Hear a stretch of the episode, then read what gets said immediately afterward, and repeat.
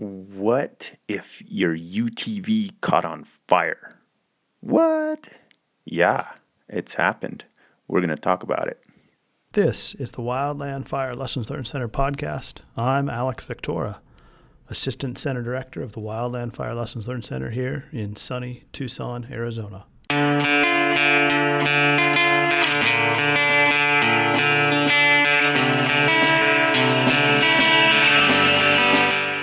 All right. Thank you, Alex, for that wonderful introduction. My name is Travis Dotson. Podcast today is going to be just with me. Alex is out riding a bike over mountainous terrain, more than likely. Anyway, he's somewhere. He's not here.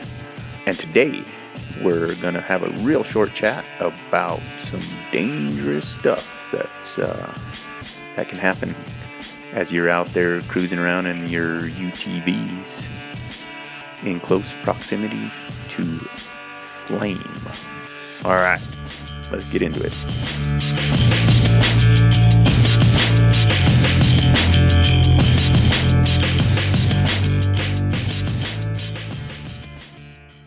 This little chat today is based on some reports we've gotten, and I just want to get that heads up out there.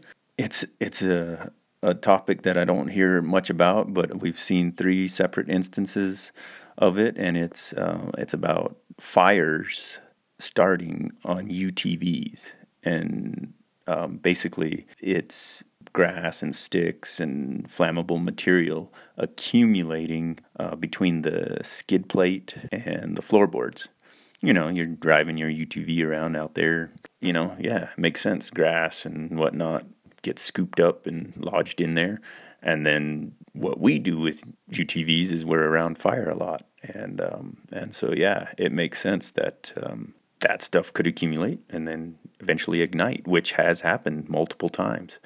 And uh, we've we've not yet had anything catastrophic, you know. Not that I think a UTV is going to blow up or something like that, which I guess it could. I, I think it'd probably end up being more like your floorboard catches on fire, and in the process of trying to put your floorboard out, you roll the UTV off a cliff or something like that. Um, anyway, kind of scares me. And what we found out about reporting is that if we if if if there's three reports of it happening, that means it's happened a whole bunch of other times that where people just you know got through it and put the fire out or or um, or whatever, and just kind of looked at each other and laughed and high fived and said, "Oh man, that was crazy," and that just becomes a story, right? But th- a big thanks to the people that have reported it. We've got at least one in in SafeNet and two rapid lesson sharing instances. Two of them were actually fires, which which caused uh, significant damage to the UTVs, and the other one was just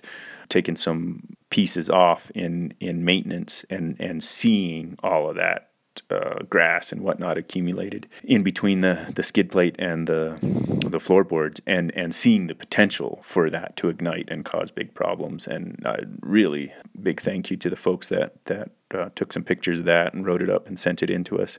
Uh, but anyway, the links to those reports will will be on our podcast homepage, and uh, we'll try and get that out in a bunch of different ways. But the message here is: take a look at your UTV, get under there, look between the skid plate and the floorboard, and and and make it part of your your uh, regular inspection to get that stuff out of there because it could be a super bad deal to be driving around and your floorboard is on fire or something like that.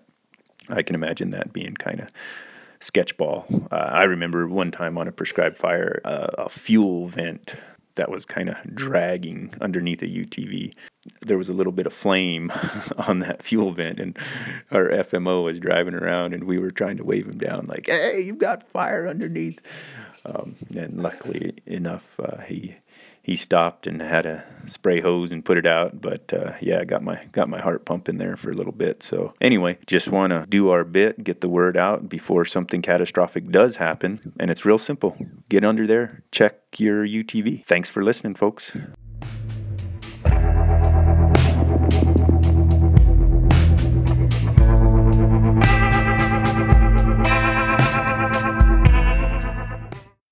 Go to wildfirelessons.net. Good stuff over there.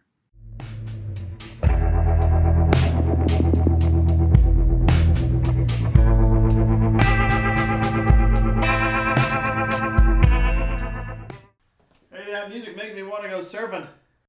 Thank you for listening to this podcast.